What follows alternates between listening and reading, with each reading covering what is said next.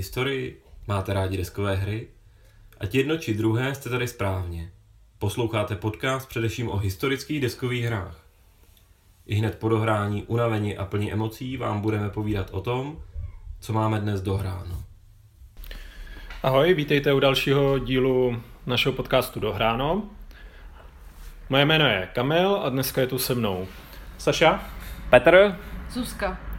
Takže vidíme, že je to premiéra, poprvé je tu s námi žena. A dneska se teda budeme bavit o hře Pax Renaissance od Phila Eklunda a od Sierra Madre Games a nebo od našeho Foxu. Fox in the box. že? Ano, tak. Přesně tak. Takže jo, tak se do toho dáme. Petra si začne. Já začnu ještě jedním drobným ohlášením za nás jako za dohráno.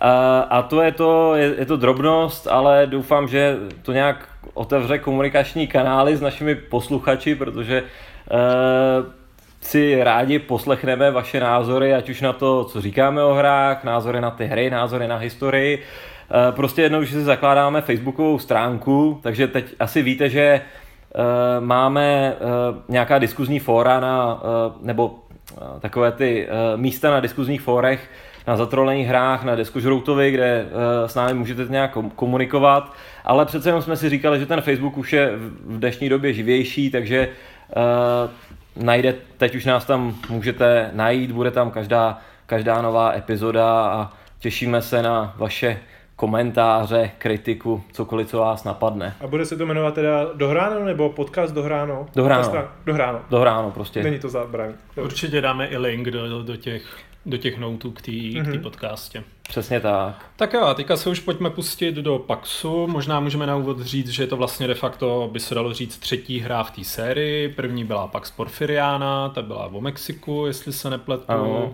Druhá byl Pax Pamír, to je o Afghánistánu, nějaký 19. století. 19. století, taková ta uh, takzvaná první studená válka, jsem o tom slyšel, to znamená vlastně ruský uh, impérium, britský impérium na území Indie, Pakistán, Afghánistán. Uh, Plus ty místní vlády vlastně. přes, přesně tak. No. Hmm, ty lokální warlordi. Jo. Jo, Což, je, což je vlastně taková série, že jo, tím, že jsou tam podobné mechanismy. Ano. Ne, že by to bylo přímo... I když možná se k tomu dostaneme, že jo, jakoby my, my jsme s Petrem hráli ten Pax Pamír a já bych teda řekl, že renesance je úplně jiná, ale že je hodně principiálně i odlišná, ale k tomu hodnocení se ještě určitě dostaneme. Jo, no určitě to není tak, že když se naučíte jedno, tak můžete začít hrát to druhý. No to Jenom ne. najednou uvidíte tam stejný principy, je to opět víceméně karetní hra, i když eh, přestože jsou tady jenom karty, tak ten pocit určitě není, že by to byla jenom nějaká karetka, i z těch karet se i skládá mapa. Takže to je tak. Tak jo. Nicméně tohle je první vlastně, která vyšla v češtině, že jo, z téhle série. Ty předchozí si můžete zahrát jenom, jenom v angličtině, pak s Renaissance je další eh, počin eh, Fox in the Box. Opět to musíme pochválit, ten překlad je velmi dobrý, to vizuálna je taky jako standardně stejně dobrý, takže takže jo, jednoznačně doporučení a díky, díky Davidovi za další skvělou hru. Pojďme si říct, eh, ale o čem je pak s Renaissance? Renaissance, to už něco říká, ale o čem to teda je?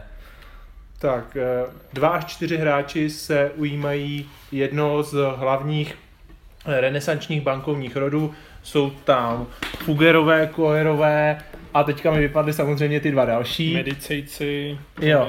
a A Marcio, A to jsou ty, No, za které ne. jsem zrovna dneska hrál. Tak, je vidět, že Saša se s nima úplně nezžil. přesně tak, proto to také dopadlo tak, jak to dopadlo. Každopádně, i přesto, že tedy hrajeme za renesanční bankéře, tak ku podivu hlavním cílem hry není naschromáždit co nejvíc peněz, ale eh, jsou tam čtyři možnosti, nebo vlastně pátá je tam op, eh, op, optional, eh, možnost jako vítězství a je tam tedy možnost, že buď si vyberete nějaké náboženství a to budete podporovat a budete se snažit, aby bylo dominantní v té renesanční Evropě, nebo je tam možnost podporovat zámořské výpravy. Další možnost je, že si vyberete nebo že budete podporovat klasický uh, feudální systém a budete uh, strkat peníze jednotlivým vladařům, anebo naopak na druhé straně se můžete rozhodnout, že budete podporovat uh, republiky, které začaly postupně, nebo poprvé se objevily vlastně, no, Republiky a zákony obecně. Republiky se objevily, objevily vlastně... U, už dříve, ale během toho renesance napad... tam bylo, bylo více. Hned mě napadl Řím, ale... No, přesně tak, ale tak proto je to ta renesance, že je to ten návrat některých, některých věcí. No Saša vlastně teď vyjmenoval uh, ty čtyři uh, podmínky vítězství, v principu v, tý, v té hře ještě pátá podmínka vítězství a to je o tom, že pokud nevyhraje nikdo na uh, žádné z těchto a doberou se uh, balíčky uh, karet, uh, tak vyhrává ten, kdo vlastně nejvíc podporoval umění. Což je, a v případě, že by v tom byla rovnost, tak v tu chvíli rozhoduje vlastně to, kolik má kdo současně peněz. Hmm. Mně to přijde jako hodně zajímavé věc. Já třeba na tuhle hru jsem se hodně těšil. Pokukoval jsem už po ní v, v angličtině právě, protože jsem byl hrozně zvědavý, co to udělá, když se podíváme na tu renesanci pohledem těch bankéřů. A taky jsem ze začátku tak jako tápal nad tím, proč tady není tak moc ta, uh, ta ekonomika. Proč tady, já jsem si víc představoval, já nevím, je to vzdálený srovnání, ale třeba uh, ty vláčkové hry 1800 něco, může, těšíme se na 1800 CZ, Eh, taky od Fox in the Box, která nás brzo čeká, která simuluje akciový trh, tak tam je to opravdu o penězích. Tam jako stavíte železnice, ale je to, je to o penězích. Ve finále se snažíte vydělat co, co nejvíc peněz. Tady je to za mě v tomhle tom trošku abstraktnější, než, než jsem čekal. A tak je to de facto, ono to spíš odráží tu politiku, že, že vy jste ten boháč, který tak nenápadně sponzoruje ty krále, ty jednotlivý království sponzoruje občas ty křížové výpravy, ať už chtěně, nechtěně a vlastně vy tak nějak pomocí těch peněz hejbete těma nitkama, takže ty peníze tu nejsou tak úplně explicitní a zároveň i díky tomu možná tu není to hlavní vítězství na to, abyste, abyste měli nej, nejvíc ve strožoku na konci. No. Já bych ještě možná dodala, že je zajímavý, že i ty západní říše, kterých je tam momentálně šest, mají jakoby početní převahu oproti čtyřem východním, tak i s východem se dá poměrně jednoduše vyhrát. Hmm. To jsme možná do teďka neřekli, vlastně jakoby základ té hry je to, že je tu nějakých 10 kartiček mapy, ty odpovídají jednotlivým nějakým uskupením od Anglie, Francie, Svatý říše římský, přes Osmanskou říši, Mamludský sultanát. Všechny ty říše vlastně na začátku začínají, nebo všechny, je tu některé ty říše se vlastně můžou být jednak na té feudální straně, nebo můžou být na nějaké teokratické straně. Ty teokratické státy tu jsou na začátku dva, to papežský stát, ten Řím plus ten mamludský sultanát, takže vy vlastně tu můžete i obracet to od těch klasických feudálů v ty, v ty náboženské fanatiky, já řeknu. A... Hmm, tak ale tehdy by se to asi úplně nepovažovalo něk, za. Někte, někteří Obránce víry, řekneme. Obr- řekněme. Ano, obrácení víry, tak. To je, to je lepší název. A království republiky. Tak. Což potom vede k těm různým, uh, k různým vítězstvím. No.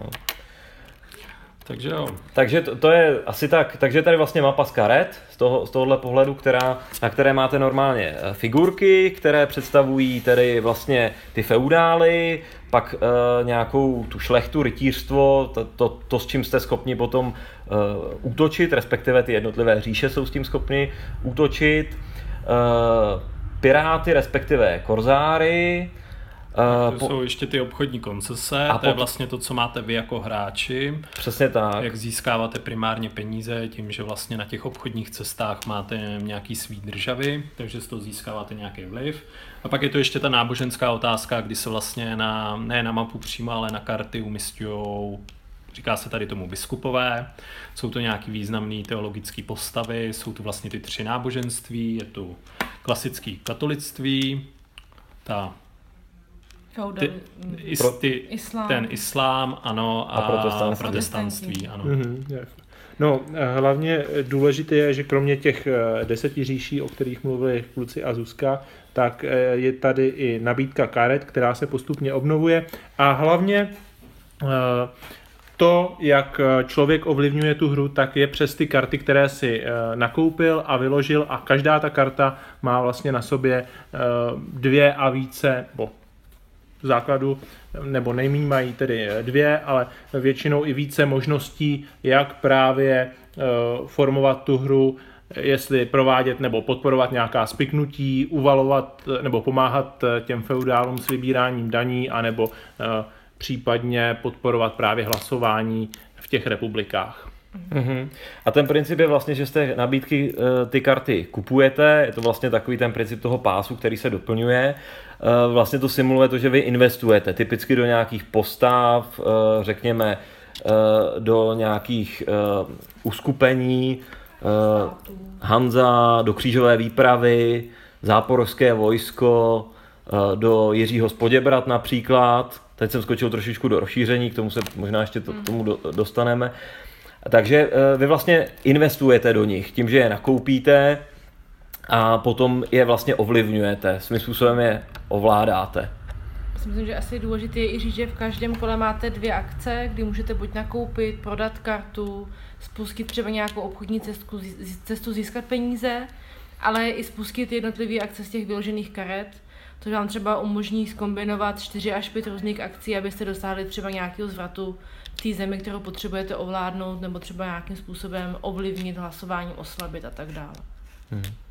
Právě ty, ty akce, každá ta karta má úplně individuální akce a vy v principu v té, kromě toho těch obchodních cest a e, na, nakupování a vykládání karet, a pak ještě třeba akce deklarace vítězství, tak e, nic neděláte bez toho, dokud nemáte ty karty, přes které to můžete dělat. Takže e, a na těch kartách je potom spousta akcí, když se na to kouknem, nějakých devět, v tom, v, tom, v tom základu devět typů různých operací, oni jsou ještě v různých variantách, je možné, aby na těch kartách byly, ale na každé je, e, na každé je něco jiného. Takže když třeba vezmete Roxelanu, s, přesně tak, Eh, od eh, Sulejmana z, z Osmanské říše, tak tím získáte vlastně eh, přes snětek No, tady fakticky tu přes snětek tu, získáte tu říši. A zároveň třeba na ní jsou, je akce represe, to znamená, že tam můžete potom nějakým způsobem potlačovat ty cizí koncese, získávat z toho, toho peníze, anebo třeba akce stětí, což vlastně znamená poprava, kdy vy popravíte někoho jiného, nějakou postavu nebo třeba skupinu. Kartu prostě kartu, je to, v principu, je to v principu karta, ale je to o tom to. To znamená, to, co nakupujete, tak dva, tři hráči můžou mít nakoupenou věc ve stejné zemi a ty akce teda podnikají ve stejné zemi, vlastně na stejném území se stejnými lidmi a vzájemně se to různě, eh, různě prolíná. Podporují prostě různé klaky v tom daném mm. prostoru. Přesně tak. Já bych ještě možná řekla, že pro někoho, kdo není úplně zběhlý ve strategických hrách, třeba jako pro mě, tak eh, vybrat si z kombinací pěti, šesti vyložených karet a dotáhnout to někam, já nevím, odtažení přes píknutí, přes hlasování a všechny tady ty možné různé kombinace s minimální znalostí pravidel je skoro nemožný, třeba jako na poprvé, jo. Tak ono obecně to je vlastně ten rys všech eklundovek, že jo, prostě ty hry nejsou úplně snadno proniknutelný na první no, dobro a mají poměrně velkou tu learning curve, takže prostě musíte se to prvně naučit hrát, abyste pak byli schopní začít optimalizovat, řekněme, tahy a hrát to dobře vůbec. Hmm. No, no tohle je hlavně taková ta hra, která trošku klame tělem. Už, už když se podíváte na tu krabici, na ten obrázek, který je na ní, tak když se na to člověk poprvé podívá, tak si myslí, že to bude právě nějaké euro, kde obchodujete ve středozemním moři, uh, moři s plátnem a různými dami, uh, dalšími komoditami. A i když vysypete ty komponenty na stůl, tak je tam spoustu dřevěných figurek a prostě působí to, působí to dojmem eurohry, ale opak je pravdou, je to prostě tvrdý Ameritrash, je to zážitková hra a zároveň je tam i celkem dost velký podíl té náhody, ale to až v těch plusech a mínusech. Hmm, hmm. Já nevím, jako jestli bych to přímo označil za Ameritrash, prostě je to taková specifická skupina. Jak to měl srovnávat uh, s něčím, co třeba už jsme, o čem jsme taky povídali, tak mě to nejvíc připomíná třeba Coin System, a to tím, jak jsou tady ty akce, ale zatímco v coin systému je, jsou ty akce a ty různé typy akcí, co může ten hráč za tu stranu dělat, jsou dané vždycky pro tu danou frakci, tak tady je to tím vlastně, jaké karty nakupujete. Takže je to daleko dynamičtější v tom, že vy si vlastně připravujete to svoje tablo toho, těch možností, co, co vlastně jste schopni dělat, co jste schopni ovlivnit. No. Je to samozřejmě komplexní, to jako o, o, o tom žádná, je to prostě v té rovině těch her, o kterých my běžně povídáme, ale nejsou úplně pro běžné smrtelníky. Já si myslím, že je to ta hra, které, u které jako nemůžete počítat s tím, že běžný smrtelník načte pravidla a pak to dalším třem lidem vysvětlí a rovnou se to jako zahraje. Prostě ten čas do toho musí zainvestovat uh, podle mě aspoň třeba dva hráči u stolu a i tak to bude chvilku trvat, než se do toho dostanete. Je, jedna, dvě hry nejméně, než prostě člověk Jo. teprve zjistí, jak to Tady bych ještě funguje. možná zase pochválil Fox za to, že k tomu natočili velmi dobrý instruktážní videa, který to velmi můžou ulehčit. Kte- Tohle Jo, Přesně tak. Ty čtyři videa jsou opravdu nápomocný, protože uh, ty pravidla jsou, řekněme, dost komplikovaný, tak je lepší to vidět. Oni tam i ukazují, jak s těma kartama hrát, co to všechno znamená, protože na kartě máte obvykle 4 až 5 různých dalších symbolů, takže Hmm. uh, abyste se vůbec orientovali. No, to, zase, kdybych, abych to odlehčil trochu, výhoda je v tom, že uh, typicky jako hráč se zaměříte nějaký typ toho vítězství na něco, co chcete hrát. A svým způsobem, aspoň v těch prvních hrách, nemusíte znát ty operace, které, které hrají ty ostatní hráči, prostě se staráte o ty svoje. Když půjdete na imperiální vítězství, tak vás budou za- zabývat, tak vás budou zajímat operace typu obléhání, tažení, tím, co můžete dobývat a vlastně podporovat ty impéria například. Uh, stejně tak, když budete hrát na to církevní, tak z vás zase budou, uh, budou zajímat nějaké křížové výpravy, reformace, prostě takovéhle Džihad. záležitosti, džihad, takže prostě se budete držet toho svého a trvá několik her, než uh, uvidíte tu souvislost, ty souvislosti samozřejmě potom pro uh, kvalitní hru. Je to, je to o tom sledovat i co hrajou ty ostatní, vidět, jak oni jsou daleko od vítězství, abyste jim v tom dokázali zabránit, že? A, a o tom to potom je, o tom vidět ty, ty jednotlivé souvislosti, co vám kdo může způsobit tím, že vám sebere nějakou kartu, která ovlivňuje třeba zemi, v které vy máte nějaké svoje zájmy a podobně. No. Ale třeba v, v čem je to podobné těm historickým hrám, že eh, bych počítal s tím, že určitě uděláte nějaké chyby v pravidlech. A ve třetí hře zjistíte, ale tohle jsme hráli špatně a tak to nevadí. To, a ten zážitek to příliš neskazí, ale je tenhle ten aspekt tady, eh, tady je, to prostě to učení je dlouhé i z toho pohledu, že nemůžete počítat s tím, že na poprvé prostě budete umět všechny pravidla a neuděláte chybu. Já bych možná ještě říkala, jak ty říkáš dlouhé, že ta samotná hra pro čtyři hráče trvá minimálně hodinu a půl, když už víte, co máte dělat. No, Což je poměrně dost dlouhá časová doba. Když nevíte, co dělat, jsme to hráli poprvé asi tři a půl hodiny, že jo. Na druhou stranu, když to vezmu v pořadí toho, co my obvykle recenzujeme, tak, eh, je to tak je to normální, spíš kratší. tak je to hra, spíš ale- kratší hra z toho, z toho, o čem jsme vykládali. Tak, no, ale to jsou po takový... Tři, po tři hráče to je hodinová rychlovka v podstatě. Ale pro tři hráče je to, rych, eh, je to, je to rychlejší výrazně. Definitivně jako s počtem hráčů výrazně jako narůstá délka té hry, nejen tím, že je tam o trošku víc karet, ale hlavně tím, že se to dá mnohem víc kombit a je mnohem těžší těm ostatním utíct v těch jednotlivých oblastech. Hmm.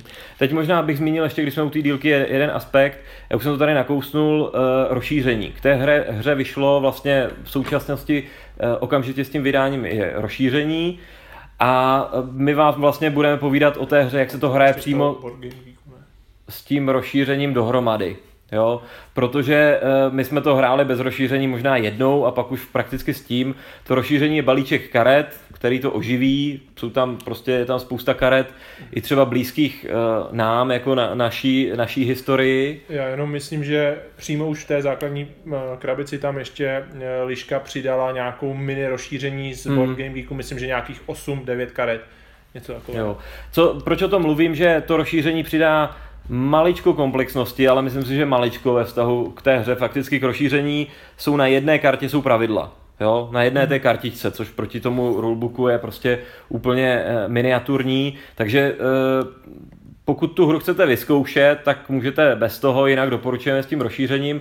To, co to rozšíření trochu udělá, že natáhne eh, trochu délku hry, z toho pohledu, že jsou tam karty, které vlastně zabraňují vítězství různým způsobem. Například to, že zvýší cenu za to, za to, že normálně za deklaraci vítězství vás to stojí jednu akci, ale jsou tam karty, které řeknou a teď vás to stojí dvě akce. Ale jsou tam i jiné uh, osobnosti, které zase naopak tu hru oživují, že modifikují ty standardní pravidla. Já bych rozhodně doporučoval rovnou hrát. Já taky jednoznačně. Já taky jednoznačně, eh, to prodloužení je třeba o půl hodinky, možná proti té základní hře může být, to je tak jako hrubý odhad, nevím. Nemáme to tak nahráno možná na posouzení, ale uh, prostě spíše to o tom oživení. A ještě teda potřeba říct, že v podstatě tady nikdy jakoby nehrajete s plným balíkem těch karet, vy vezmete pouze nějakou jejich podmnožinu, takže de facto i tyhle, vy nikdy nevíte, co přesně v tom balíku bude, tudíž ta hra se neohraje ani tak a de facto možná ani nemusíte na nějaký ty složitější karty narazit. No. Hmm, hmm. To je hezký na té hře, že se moc neohrává, že vlastně vždycky hrajete s nějakou malou podmnožinou, to je těch, těch karet, takže hm, jestli byste čekali Martina Lutera v renesanci, tak ho uvidíte, ale třeba každou třetí, každou čtvrtou hru, jinak se vůbec nemusí v té, v té hře uh, objevit. Možná i mý podle toho, jak mícháte. tak jo, já myslím, že snad principy jsme celkem popsali, takže bychom se vrhli na ty, na ty plusy, mínusy. Já v těch plusech asi ještě budu mluvit hodně o těch principech taky, ale proč Jasně, ne, pusme no. se do toho. Takže jo, kdo začne? Petr. Mám začít. A já budu mluvit strašně dlouho, to jste neměli dělat. Tak Právě to, to jsme možná budeme... neměli dělat, tak dobře, tak já začnu. tak já opět jako tradičně u Eklunda pochválím to, že de facto už jenom tím, že si přečtete ty pravidla a pokud si přečtete ty poznámky pod čarou, tak se neuvěřitelně moc dozvíte o té historii což je jednoznačně skvělý. Zároveň pochválím i to vizuální zpracování, tak jak jsem třeba u Perkla hanil, že ty karty jsou úplně sterilní, tak tady je prostě skvělý, je tu poměrně velký obrázek na té kartě, který vám to nějak dobově přibližuje, tu kartu, zároveň je to poměrně bohatý nějaký flavor text, který vám prostě řekne něco o té postavě nebo o té události, kterou ta karta simuluje. Takže to je za mě jednoznačně obrovský plus, takže ta hra díky tomu i simuluje pěkně vlastně ty příběhy, protože si přečtete, co se stalo a prostě to tam vidíte díky tomu. Tak to je, to je jednoznačně skvělý. Co je určitě dobrý, je tu hodně, hodně možností, jak vyhrát. Není to prostě o tom, že musíte nazbírat nejvíc klasických bodů. Tady vlastně máte ty 4 až 5 vítězných podmínek, jak to může dopadnout a v podstatě přesně vy si můžete vybrat nějakou strategii a můžete ji zkusit jet od začátku nebo můžete zkusit zareagovat na to, co dělají ty vaši protihráči. Takže to je pěkný, je to bohatá a hráčská hra. To je taky moc pěkný. Tak jo, já ať nevyžeru všechno, tak nechám někoho dalšího. Třeba Zuzku. No, myslím, že už to i Petr říkal, mně se, mně se moc líbilo v tu hru asi po šestý nebo po sedmý. Uh, ještě se nám nestalo, že by ta hra byla podobná, za prvý, protože si berete jenom část toho balíčku, takže se dá říct, že prostě můžete odehrát 10-15 her a nikdy se vám nestane v podstatě to samý. Uh, I když na těch kartách, které jsou teda moc hezky graficky zpracované, je spousta informací, tak jsou velice dobře designově uspořádaný a dá se to dobře přečíst, není tam nic nečitelného nebo takového špatně uh, jakoby uh, k porozumění. Takže jsou velice jako jednoduchý, i když jako svým obsahem jako poměrně jako zesložitějou tu hru. A se mi ještě líbí, že i, ta, že i ta deska je taková přehledná, když tam máte potom na, na, na, na daných třeba 15-20 figurek, tak pořád přesně víte, kde se, co, co se děje, kam můžete jít, kdokoliv čeho má a je to takový jako poměrně hezky i vizuálně udělaný, když máte prostě plný stůl karet, kostiček, eh, mincí a já nevím, koní a věží a takovýhle věcí. Hmm.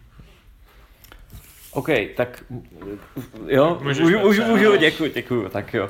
Já to trošku ještě... Teďka asi všichni a, a to jako, bylo od Petra všechno, na takže půl, na půl hodiny odejdeme a pak se vrátíme. Tak čau, tak eh, já nejdřív ještě doplním Kamila v tom, eh, a naprosto s ním souhlasím, v tom, eh, v tom jak eh, ten Phil Eklund dokáže eh, vyprávět v těch pravidlech.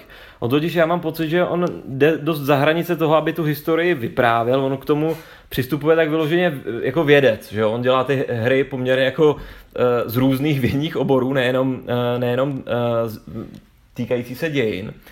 A vlastně v těch pravidlech, v těch poznámkách najdete i spoustu jako zajímavých deklarací, typu proč vlastně jsou, ži, nebo židé byli a asi, asi ještě jsou prostě pořád tak trochu uh, nenáviděnou a postihovanou skupinou.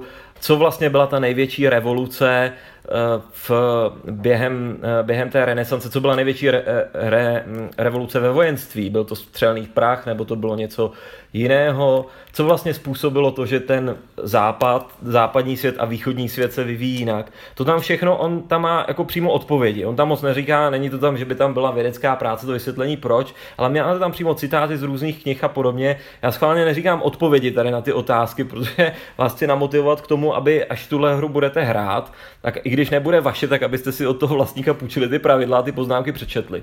A nebo si jenom stáhněte. Já možná zase tady rovnou řeknu teda, že tohle i někteří Eklundovi vytýkají, protože on je ten hmm. interpretátor a on prostě se rozhodl, že to nějak vidí a někteří s tím jeho světonázorem nesouhlasí. Takže to je jako zase potřeba říct, že možná tomu úplně slepě nedůvěřujte, protože je to nějaká jeho interpretace a kdybyste četli nějakou jinou knihu, tak by vám mohla její autor říkat něco trošku jiného. E, jednoznačně, tam jsou třeba i deklarace toho, že jedna filozofie je dobrá, jedna špatná, jo? což to bych si vůbec netroufal něco takového e, říci. Takže to, ale je to určitě hrozně zajímavý čtení, je to hrozně zajímavý pohled do toho, to je jedna věc. Potom ty kartičky, ty jsou opravdu super, jak říkal Kamil, Uh, já doplním ještě možná jedinou drobnost. Kromě toho, že je tam ten flavor text vysvětlení prostě té události nebo toho vlivu toho konkrétního uskupení člověka, tak tam je hrozně zajímavé, že i když tam máte, řeknu příklad zase u té Roxelany, tu akci represe a stětí, tak ještě těsně vedle nich je tady napsané, že třeba represe znamená sultanát žen a stětí e, souvisí zase s rivalitou princů že tam i ten detail i těch jednotlivých akcí, že to, to, to co je ve většině her nějaká abstrakce a vy si musíte domyslet, proč zrovna tahle karta umožňuje dělat daně, nebo, nebo proč nějak podporuje obchod, tak si to nějak jako domyslíte, nebo si to někde vygooglujete. Ale tady to máte dokonce aspoň takhle zkratkovitě přímo u těch ikonek, což je za mě jako top jo, z, tohohle, z tohohle pohledu. Takže to je, eh, ty, ty komponenty to říkají eh, krásně. No. Potom z hlediska té hry tak třeba je zajímavé, že eh, na první pohled ty čtyři eh, bankéřské domy mají úplně stejné startovní podmínky, není tam žádná speciální vlastnost jejich, ale každý začíná s koncesemi někde jinde na té mapě, prostě v tom Portugalsku, v Itálii, v v Německu. V, té, v, v Německu, u té svaté říše římské a u té osmanské říše. Ještě mají jiný peníze. Mají jiný peníze, to, ale to je, to je to není zase tak velká asymetrie, to je možná jenom o tom pořadí hráčů, to tak bylo. Ale co, co chci k tomu říct, že ono to vypadá jako taková drobnost, každý začíná někde jinde, ale tady extrémní aspekt na té mapě jsou ty cesty, už jsme to párkrát zmínili, a v principu je to tak, že tady existuje nějaká západní cesta a východní cesta. Uh, ta východní cesta je na začátku vlastně z Černého moře, tady uh, kolem Konstantinopole do toho, do někam ke Káhyře, do toho mamlúckého uh, sultanátu a například potom, když uh, někdo zahraje a chce zahrát potom konkrétní akci Kreml, tak ta cesta začne vést úplně jinudy a začne vlastně vést severem z Ruska uh, z Novgorodu. Jo, to je příklad třeba té uh, východní cesty, doufám, že jsem to teď nezmotal. Jo. A zmotal. Ne. Jo, a co se týče té západní cesty, tak ta taky, ta se vlastně táhne středozemním mořem, ale ve chvíli, kdy někdo zahraje vlastně nějaký objevitele, jako je Amerigo Vespucci, je tam i, i, i více karet, tak najednou uh, se přesune vlastně ta cesta kolem Afriky, což samozřejmě na té mapě není, ale vlastně odřízne celý ten obchod z toho středozemí a už to proudí přímo do toho Portugalska a Francie. A o čem to je? Vy máte na té mapě ty koncese a uh, když spustíte tu cestu, tak se uh, ty peníze rozdávají vlastně po té, po té cestě. To znamená, na začátku uh, například ten, kdo má ty koncese v, uh, u té uh, Káhyry, prostě v tom středozemním moři, tak vydělává. A ten, kdo má Portugalsko, Francii, tak nezískává téměř uh, nic, dokud se to nepřetočí, dokud se nějak to, to, to nepovede. Ono to ovšem je samozřejmě tak, že vy můžete investovat i na druhý konec mapy. Tam nejste nějak omezení v tom, že jako Portugalec nemůžete investovat do Byzantské říše. Ono konec konců, když se koukneme tady na toho uh, tak tady říkají, že je to pán krymského a afrického obchodu s otroky. Takže to samozřejmě už, ta, už tady je vidět, že ten investoval v úplně jiných částech a tohle je prakticky u každého z těch, uh, z těch jednotlivých bankéřů. Ale dělá to hrozně zajímavou asymetrii toho začátku, že každý musí trošku reagovat na to, jaké jsou jeho možnosti na začátku, že na začátku má to sídlo někde jinde a tam ten obchod buď je nebo není. A zároveň to potom strašlivě ovlivňuje tu hru, je tam motivace některých hráčů tohle změnit, některých samozřejmě tomu zabránit. A třeba zajímavé je i to, že kromě toho, že bohatnou ty hráči, tak bohatnou i ty říše. Vlastně v těch říších se ve chvíli, kdy tam protéká ten obchod, tak se tam objevují nová nová vojska a ty říše potom získávají potenciál napadnout svého uh, souseda a, a podobně. Takže to je za mě jako hrozně zajímavý mechanismus, asi jako nejoblíbenější z toho a i ta asymetrie, která je tak jako na první pohled tam nevypadá, při, přitom je, takže to je za mě velké plus. No. No a potom, ještě já když jsem vlastně k téhle hře, tak já jsem hrozně zvědavý, jako jak to teda simuluje ten obchod. A ze začátku jsem z toho byl takový rozčarovaný a říkal jsem si, no ale tak jako, jak to, že to není o tom vydělat co nejvíc peněz, když jsem ten bankéř. To byl jako jeden můj otazník a druhý můj velký otazník na tou hrou bylo, a jak to, že já jako bankéř můžu jako způsobit, že Sulejman tamhle vytáhne do Uher a napadne je a pak je vytáhne do Byzantské říše a jak můžu e, tohleto ovlivnit, jako měli opravdu ti bankéři tak, tak velký vliv. Takže tohle jsem měl jako velký otazníky na tou hrou. Ta, ta finanční stránka, ta první věc, je pořád jako hodně abstraktní.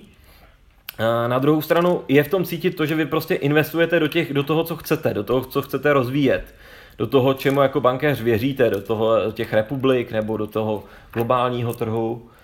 No hlavně jsme se taky neřekli, že ty investice potřebujete k tomu, abyste si případně mohli nakoupit lepší a dražší karty. Přesně tak. Takže jako prostě ty peníze tam hrajou strašně důležitou roli. Můžete nakupovat za málo, třeba za jeden peníz, floren, ale nebo můžete koupit opravdu drahou kartu třeba za čtyři nebo i za pět, která vám ale třeba může dát, já nevím, nějaký jako významný vliv třeba v celé západní oblasti nebo východní oblasti. Jo, to je asi potřeba, aby to ne, vyznělo, ty o těch penězích to je. Za peníze nakupujete karty, když nemáte peníze, nekoupíte to, co potřebujete. Eh, pořád řešíte, kde máte ty koncesy, jak to udělat, abyste co nejvíc vydělávali na těch obchodních cestách, takže je to o penězích. Ale to, co je tam možná překvapivý, že, že, že, že tam jako není ten cíl přímo na to, eh, na to mm, na to vítězství v, nej, v nejvíc penězích. Na druhou stranu si myslím, že při velmi vyrovnané hře může opravdu nastat ta situace, že pak rozhodne, že tak jako v té renesanci, všechny tyhle ty vlivy, co jsou tady ty cílové vítězství, globalizace, eh, ten střed těch náboženství, vznik těch republik, i ten imperialismus, to tady prostě bylo, ale v reálu se nedá říct, že by jako eh, po renesanci nastalo nějaký období, kde by jedno z tohohle, z těchto vlivů dominoval. A e, to, co se teď vlastně nejvíc přisuzuje renesanci, je ten přínos v tom umění. Tak jako, aspoň já si to tak spojím, jako obrazy, Eh, sochy, stavby, prostě tenhle ten rozvoj. A to v té hře taky je, když hráči budou hrát vyrovnaně, a to se to ale musí jako hodně umět, podle mého názoru, tak to může potom dopadat k těm uh, vítězstvím, kdy vlastně všichni se snaží o to rozvíjet nějakým směrem tyhle věci, ale ve finále rozhodne to umění nebo ta úplná remíza, že rozhodnou i ty, i ty peníze. Takže za mě i tohle to je, eh, je plus. A chvilku jsem se v tom jako potácel a prostě nakonec se mi to líbí, i přesně tak, jak je to tady udělané. No. A ta poslední věc, uh, ta poslední věc, že jsem, uh, jestli je tam teda ta, jestli je tam, není tam příliš ta velká moc těch bankéřů, taky ze začátku jsem si říkal, to prostě je moc, že bankéř tady může udělat cokoliv. Jo, džihad, rolnický povstání. Ale na jednu stranu on ho může udělat, když ho opravdu finančně podpoří, což ta hra vlastně se snaží ukazovat. A co je hrozně důležité, vy jste strašně omezení tou nabídkou karet. Pokud tam prostě ten džihad neleží tam na stole, nebo neleží v místě, kde na něj máte ty peníze, tak ho prostě neuděláte. Takže vy si, i když si na začátku řeknete, já budu hrát globalizační vítězství, tak uh, si myslím, že proti vyrovnaným hráčům tako, takový jako rozhodnutí na začátku nemá šanci, protože musíte hrát trošku podle těch uh, finančních příležitostí, podle těch karet, co přijdou, podle těch karet, který dokážete nakombinovat, který levně nakoupíte a přitom je zužitkujete. Takže ve finále to bankéři to vypadá, že tady jako tu moc mají, ale ve finále jsou hodně omezeni těmi zdroji a tím, co opravdu přijde a ty hry můžou být hodně jiné. Když se ten balíček namíchá, tak, tak tam reformace vůbec nemusí být, nebo tam nemusí být vůbec ty eh, zámořské objevy, konkvista, tyhle záležitosti. Takže to je taky za mě plus. Nakonec mi to přijde, že je to hrozně hezký balans toho, jak jako ten bankéř mám ten vliv na to, co se, co se v tom renesančním světě děje. Na druhou stranu to taky může být mínus, protože to je strašně frustrující, když se snažíte celou dobu hrát, vychází vám to o jednu kartu a ona tam prostě do konce balíčku stejně nikdy nebyla. Takže... A to tam může nastat. To tam taky může nastat. Protože ten balíček se opravdu, ne, nevím, kolik se nám míchá, tak čtvrtina, čtvrtina, čtvrtina balíčku čtvrtina a v jednom případě možná ještě je ten poměr ještě e, vyšší. No, zkrátka je to typická ekundovka, je to prostě taková zážitková hra, je tam super prostě flav na každé té kartě, každá karta je eh, jedinečná. A v tomhle případě ještě musím znovu zdůraznit, jako Schrödingerová liška to přeložila super a můžu jenom eh, v tomhle případě doporučit. Tak, Tak to a- byly tvoje plusy, Saši, já už jsem, já už jsem skončil, jako, já bych No, tak mohl eh, sypat plusy já- ještě chvíli, jo, já ale prostě- eh, nevím, aby to posluchači Já, potom nevypli, eh, jo, tak Já souhlasím s tím, co uh, řekli kluci. Uh, já bych se spíš zaměřil na ty uh, mínusy, když uh, Petr teda teďka se o tom, uh, o tom tak rozbásnil. Tam je ten mínus zároveň je i v tom, že je to typická Eklundovka.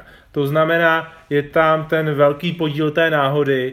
Prostě když eh, budete mít smůlu a ty karty vám budou chodit ve špatném pořadí a všichni eh, hráči před vámi vám je vykoupí, tak prostě nenaděláte s tím nic.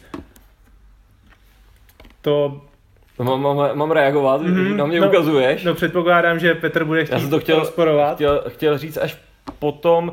No, já si myslím, že eh, samozřejmě je tady velká náhoda v tom, jak chodí ty karty a může se nastat to, že se rozhodnete pro nějakou strategii a může to být namíchaný tak, že vám ta karta nepřijde. A vy, a třeba jsem to asi ve dvou hrách udělal, že jsem se na začátku rozhodl pro nějakou strategii, vyložil jsem řekněme dvě karty a pak jsem to musel otáčet, což a jít po něčem jiným. To spíš já takhle dělám, že podle toho, co tam jde, tak se snažím. A v tu Ale občas i to prostě, ať se člověk snaží jak, tak uh, Samozřejmě, pokud, pokud někdo to udělá tak, že se pro něco rozhodne a ještě mu to chodí, tak má samozřejmě slušnou výhodu, ale je to o tom, že si ho ty ostatní musí hlídat. Já si totiž myslím, že ta náhoda je, je to spíš velký chaos, protože je to prostě složitý. Komplexní Je to komplexní, abyste to, kdybyste to měli hrát opravdu chytře, tak musíte sledovat nejenom vaše karty a nabídku, ale všechny možné varianty, co vám můžou udělat soupeři, jejich načasování, kolik toho stihnou za ty, za ty svoje dvě, dvě akce, eh, co asi budou chtít udělat, co budou mít, nebudou mít motivaci a v tom je ten chaos. Takže s- to překvapení tady jako snadno nastane, protože prostě neuhlídáte to, že, tenhle, že eh, soupeř si vzal nějakou kartu, eh, která udělá něco hrozně důležitého, ale, ale on vyloží za tři tahy záleží potom. na těch kartách, i když prostě bude člověk se dívat, co hrajou ostatní hráči. Prostě když ty konkrétně v našem čtyřčleném složení, když prostě tři hráči přede mnou nakoupí ty věci, které ovlivňují tu moji část mapy a já tam nic nemám, tak prostě s tím nic neudělám. No. Jako něco na tom je určitě, z druhé strany jako náhoda, úplně náhodná ta hra není. Ne, Já ne, ne, prostě to- jako ne, ale Inkli, Rozhodně tam... inklinuje k tomu, že nejlepší hráč jako by měl častěji vyhrávat. To prostě, Hmm. to si Já, myslím, si myslím, že... já bych to... Já, já bych spíš řekl, jako by mě možná tady Jedna jako z nevýhod je ta, že když vám ujede začátek, tak se velmi těžko do té hry vracíte. Prostě. Hmm. To To, jsem, to jsem si já dneska vyzkoušel, že jsem se na začátku tak nějak plácal, nic moc se mi nepodařilo dostat do hry. A pak vlastně ty vaše volby už jsou takový, jako že jsem měl tak trošku pocit, že, děl, že tu můžu dělat Kingmakera a budu se rozhodovat o tom, koho jako, komu pomůžu blíž k vítězství, ale de facto jsem nikdy v žádnou chvíli jako necítil žádnou svoji šanci, jak se jako vrátit do té hry plně a, a pokusit se nějak zautočit zpátky. No. A tak zase pojet Petra je vždycky legitimní strategie. A Nebo U, u, u, jednoznačně, no. Eh, Já bych ty náhodě ještě, já bych to srovnával teda eh, s hrama třeba s těma kartami řízenými hrama, jako je Studená válka nebo spousta těch, které jsme recenzovali, tak mně to Ale- přijde tak podobná míra náhody. Jo. A, Ale já já, ti- si myslím, já že straná nevím, válka teda. jako takovou míru náhody jako nemá, jo. A Vzhledem ono není multiplayer, hraješ- je to, jak je to ve dvou, tak nevím. Ne, No, no, možná ale- je tady víc, ale kdybych to měl srovnat s jiným Ekludem, s Neandertálcem, tak proti Neandertálci je Pax Renaissance šachy. Jsou šachy jako z pohledu náhody. Z, z pohledu toho, jaká je to Eklundová hra, tak prostě hraje z těch, eh, z těch eh, jeho her je prostě tam nejméně náhody. Ale, no, jak říkám, proti té studené válce, eh, ta studená válka je proti tomu víc eh, předpověditelná. Hmm. A mm, ještě jsem... Já bych řekl ještě ono- Asi je, jo, Třeba o dva ne. tahy, ale tady prostě Ne. O dva tahy soupeře za váma prostě jako fakt jako nenaplánujete, že vám to změní. Já, já bych řekl, že to hodně záleží na počtu hráčů. Že jo? V těch dvou hráčích to bude šachová partie, ve třech hráčích je to trochu náhodný a ve čtyřech hráčích prostě, jak říkal Saša, vy vlastně než se znovu dostanete na tak, tak mezi váma proběhne šest akcí, které totálně tu Já bych- plochu můžou změnit. Já bych právě proto řekl, že nejlepší počet eh, je, jsou ty tři hráči, ve kterých je dobré to hrát. Protože je tam trošku té, nebo větší podíl té náhody, ale není to prostě takové frustrující, než prostě, když, než se na vás dostane řada a A- všechno je vykoupené. A z druhé strany já si myslím, že je zajímavá i ta hra čtyř hráčů, jenom prostě k tomu Mhm. mm-hmm. přistupujte tak, že je to pak mnohem víc o tom příběhu, který se tu odehrává Přesně a tak. mnohem mí- míň o tom, že prostě máte jako jasně nalajnovanou cestu k vítězství a víte, co si s tím počít. Hmm. Já přesně jak říká Kamil, já taky bych preferoval čtyři, ale určitě jako pokud hledáte víc hru, tak asi lep, by to mohlo být lepší v těch třech. Když hledáte tu historii, ten zážitek, tak podle mě ty čtyři jsou prostě zajímavější. Prostě jsou tam, ty, je tam těch bankéřů víc. Jako ostatně, když budete hrát ve čtyři, tak máte větší šance, že si to protáhnete, protože když máte skoro vítězství na dosah ruky, tak vám to všichni tři potom zatí. Což se třeba těm dvoma jako tolik nepodaří. Jako když to jako vezmeme jako mm. de facto, jako to, to není tak jednoduchý, ale jako třikrát dvě akce, to už prostě vám může otočit úplně typ vítězství jako úplně někam jinam. Hmm, hmm. No, další nevýhodou, kterou bych zmínil v souvislosti s tím, že je to Eklundová hra, tak jsou bohužel i ty pravidla. Prostě Eklund mm, vydá nějaká pravidla a pak ještě postupem času je prostě různě šperkuje, vylepšuje a tady na té naší české verzi tam je e, trošku výhoda to, že prostě David e, z Lišky počkal, až, jsou, až byly nějaká hodně, hodně pozdní finální pravidla a pak teprve ty přeložil, ale i od té doby, co prostě vyšly ty české, tak se eh, dál tam objevily nějaké další upřesnění a změny v těch pravidlech, pokud se Z druhé strany, řekněme si, je to nevýhoda, jako v tom, že nejsou finální pravidla určitě, jo, zase kolik jiných autorů podporuje své hry poměrně dlouhou dobu po vydání. Málo mm, který. Prostě za to Fila Eklunda určitě je potřeba pochválit, protože málo kdo jako se tím zabývá. Vůbec. Jo, tak eh, většina těch her, o kterých my povídáme, tak má nějaké living rules a jsou doplňovány a je, je to dobře. Eh, tady to sam, samozřejmě tohle je, eh, asi se tohle dostane na stůl i hráčům, které nejsou, na, nejsou zvyklí na, na ty, ty historické hry, o kterých my normálně povídáme a pro ty to bude trošku překvapení. Každopádně určitě doporučujeme, i když tu hru koupíte, jak si stáhněte ty pravidla, tu aktuální verzi. Bohužel v té poslední verzi, která vyšla těch, já nevím, několik týdnů zpátky, tak nejsou tam jenom vysvětlení těch pravidel, ale jsou tam i dopřesnění. Dneska jsme vlastně na jednu věc konkrétně narazili u toho, eh, že eh, nelze provádět hlasování u vazalů a to je prostě věc, která v těch předchozích podle mého názoru nebyla. No. Ale zase řekněme si, jako když to budete hrát podle původních pravidel, možná ta hra bude to trošku méně vybalancovaná, ale hrát se rozhodně dá. A nebo to, je, to je pravda. Kratší. Takže jako prostě... Kdy, kdyby tady hři nevybalili pravidla, tak jsem mohla vyhrát. Musím to říct. to je, to je může Petr. Takže jako je to výhoda, není to výhoda, prostě můžete k tomu nás přistoupit jakkoliv. Rozhodně to není takový, že by to byl nějaký šmejt, který je prostě z krabice nehratelný a muselo se na ty pravidla čekat. Je ne, to, to jako... ani v nejmenším, to ani v nejmenším. Ostatně, když si zvyknete na původní pravidla v krabici a tam o ty nový se nebudete zajímat, tak to jde hrát takhle jako Přesně tak, no. Ano. I tak je to dost komplexní hra. Tak Sašo, máš ještě nějakou, nějaký zápohor? Hmm, kromě toho, kromě té náhody a těch pravidel, to je snad všechno. Tak, budeme gentlemani, necháme teda Zuzku teďka. Minusy? Aha. Jestli ještě tě nějak, nějaký chceš ještě říct. No jako, mně se třeba ta náhoda, já jsem to říkala, že to je v podstatě i plus, protože když si koupíš jednu hru a budeš hrát pětkrát za sebou třeba východ, vrč, to studenou válku, tak už potom víc na těch kartách je, je to pořád jedna ta samý dokola, tady vybereš čtvrtinu balíčku. Jako pořád je to něco nového a nemůžete se na to připravit, nejde to prostě. Hmm. No, když to by mohla, možná mohla být i ta nevýhoda, že no, prostě jako je to, to trošku chaotičtější. No. Fakt to, je, že no, jako, to, co říkal. fakt je třeba, že my jsme tady takým nehráli třeba moc na ty náboženské války, takže já třeba jako tady jako v podstatě takový herní jako nováček, když mám provést spiknutí, povstání nebo tažení, tak se čtyřikrát radím před svým kolem, uh, jak to mám udělat a mezi tím mi to někdo zhatí, takže uh, no. není to úplně jednoduchý a třeba náboženskou válku jsem ještě nikdy nehrála, protože ji hrát prostě zatím neumím. Hmm. A tak zase tady máš vždycky ty poradce, to je u těchto her hezký, že všichni mají nějaký, jenom každý radí z nějakého důvodu něco úplně jiného. A občas radíme i dobře. Občas, občas i dobře, no. Samozřejmě. Hmm.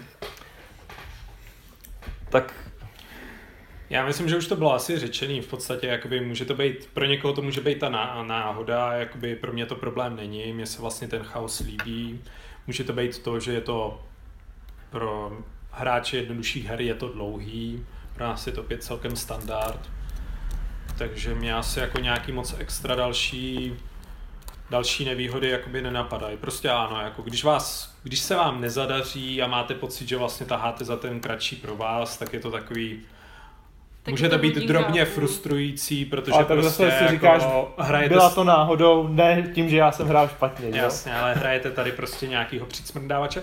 Ale zase, podle mě je tu jako strašně hezký to, že tím, že můžete přicmrdávat všem, tak se vám může podařit opět v té hře zasít nějaký zrnko pochyb mezi ostatníma a třeba, třeba z toho něco vykřešete.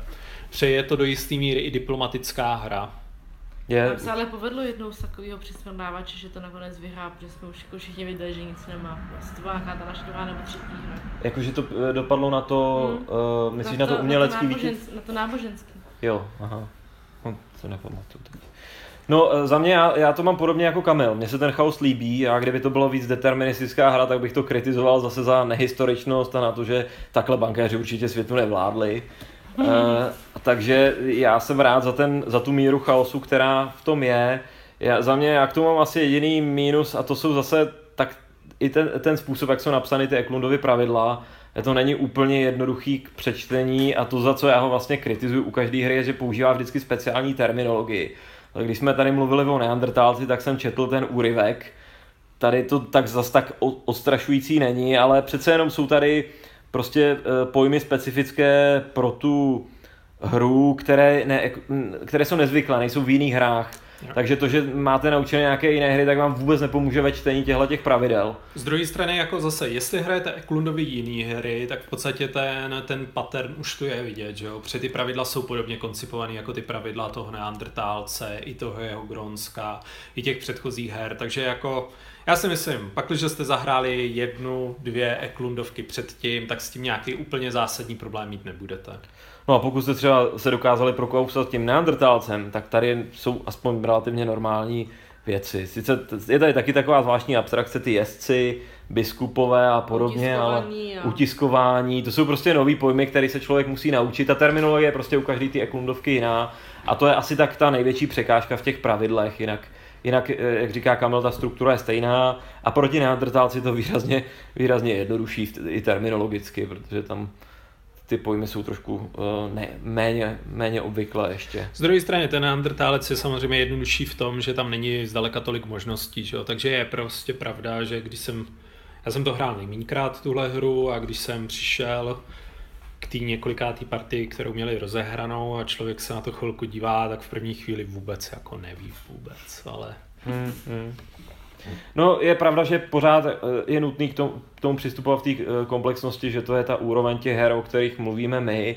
Eh, Konkrétně ta, tahle hra, a já jsem za to hrozně rád, byla recenzovaná i třeba na Diskofobii, na jako video recenze i na různých českých webech najdete, kde, kde spíš recenzují, řekněme, běžnější eurohry nebo Ameritrashové hry.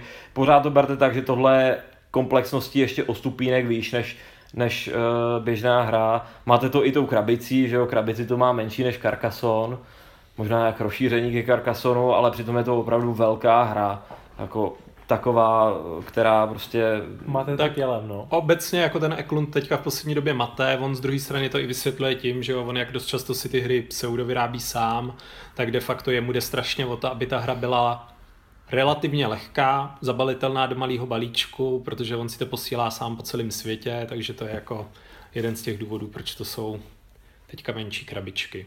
On vlastně, jakoby, pokud se nepletu, tak de facto jakoby snad pak z Porfiriáně před, předcházeli podle mě nějaký ty Lords of Sierra Madre nebo něco takového, což byla hra s klasickou deskou a, hmm, hmm. a dílkama na mapě, takže on relativně by se dalo říct zjednodušuje v té velikosti a v těch komponentách, ale, Ale ale říkáme nutná hra.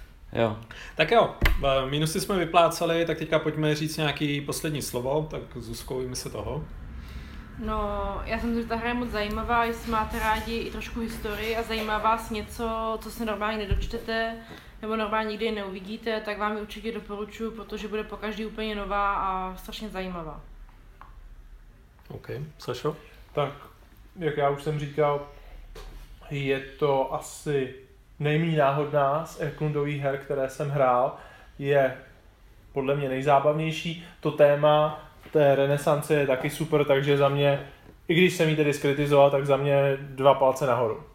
OK. Tak já musím říct, že vlastně já jsem tím byl velmi milé překvapený a já jsem obecně pak s Renaissance měl poměrně zdrženlivý přístup po té, co jsme zahráli pak s Pamír, což mi přišlo jedno z největších zklamání.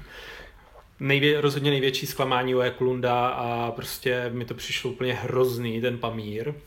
Takže jsem měl strach, jak jakoby na, řekněme, na tom systému může být postavený něco normálního a vlastně ještě z toho renesančního období a bankéřského období. A musím říct, že jsem fakt mile překvapený a ta hra mě velmi mile potěšila, takže za mě také jako palec nahoru. Tak já musím nejdřív zareagovat, protože mě se líbil i Pax, i Pax Pamír, ale to by bylo na nějaké eh, jiné, jiné dohráno. On je trošku jiný, je, je ta, ta karetní hra, ale... to nepřekvapuje, Petře. No, ale prostě eh, tak, tam jsou zase jiné věci, to by bylo na další povídání. Chlapci si to vyřeší soubojem v bahně. A to bychom museli eh, udělat opravdu dohránou pak z Pamíru a to, to nevím, možná nás to někdy v budoucnu čeká, možná ne. Každopádně eh, ještě začítu řeknu jeden, jeden plus, který jsem neřekl a to, třeba, to je třeba ve srovnání s Here I Stand. To je vlastně největší renesanční hra. Aktuálně je Here I Stand Případně potom ta pozdní renesance Virgin Queen, vlastně její uh, následovník, tak uh, já to nechci úplně srovnávat, to je úplně jiný typ hry, ale to, co se mi tady líbí, že tady je spousta těch karet z toho východu. Přece jenom hodně i uh, hodně často se na tu renesance díváme z toho našeho západního pohledu a tady je hrozně zajímavý, kolik karet je tady z, uh, z Uher, z té byzantské říše, od těch Osmanů a podobně. Je to prostě hrozně vybalancované z tohohle pohledu, ty úhly pohledu. A to třeba ve, ve srovnání s tím Here je to jednoznačně vidět, protože tam je to za, zaměřené na ten západní svět a jedna strana ze šesti eh, je, jsou tam eh, jsou tam ti, ti osmané. Takže to je ještě, ještě eh, za mě plus i to, že tam najdete prostě v třeba v tom rozšíření Jiřího Spoděbrat nebo nějaké další karty, které jsou hodně relevantní k nám. Prostě té historie je tady hodně. Takže za mě eh, je to komplexní hra, kterou nemůže hrát úplně každý, ale když tomu věnujete energii, tak to stojí za to, protože kromě toho, že to, bude, že to je o té historii, že to, té historie je tam hodně, tak je to i uh, za mě i o tom, to hezké to provázání toho, uh, těch bankéřů a toho jejich vlivu na ten, na ten svět je, v té hře taky vidět, takže i z tohohle pohledu to uh, splnilo moje očekávání a tou variabilitou těch balíčků, to je hra, která se prostě neohraje, takže já si umím představit, že tohle budu čas od času hrát roky a roky do budoucna. No. Když se to jednou naučíte, tak si myslím, že se to zas tak nezapomíná, tahle ta hra, když už do toho jednou poměr cena, výkon. A, no a kdybychom měli mluvit o poměru cena výkon, tak eh, by to mohla... mohla Za málo peněz hodně muziky. Tak by to mohla být top hra, jako z pohledu toho, co se, co se dá uh, v, těch, v té oblasti historických her u nás koupit za kolik peněz, tak tohle je možná v poměru cena výkon to nejlepší aktuálně. Když připočteme tomu, že je to v češtině, perfektně přeložené, takže za mě Pax Renaissance skvělá záležitost. Tak, na tom se všichni shodneme, myslím. Mhm, přesně tak. Určitě. Dobře, takže já myslím, že se s váma rozloučíme, popřejeme vám dobrou noc a zase u nějakého dalšího dílu. A jak říká Will Wheaton, play more games. Dobrou noc. Dobrou.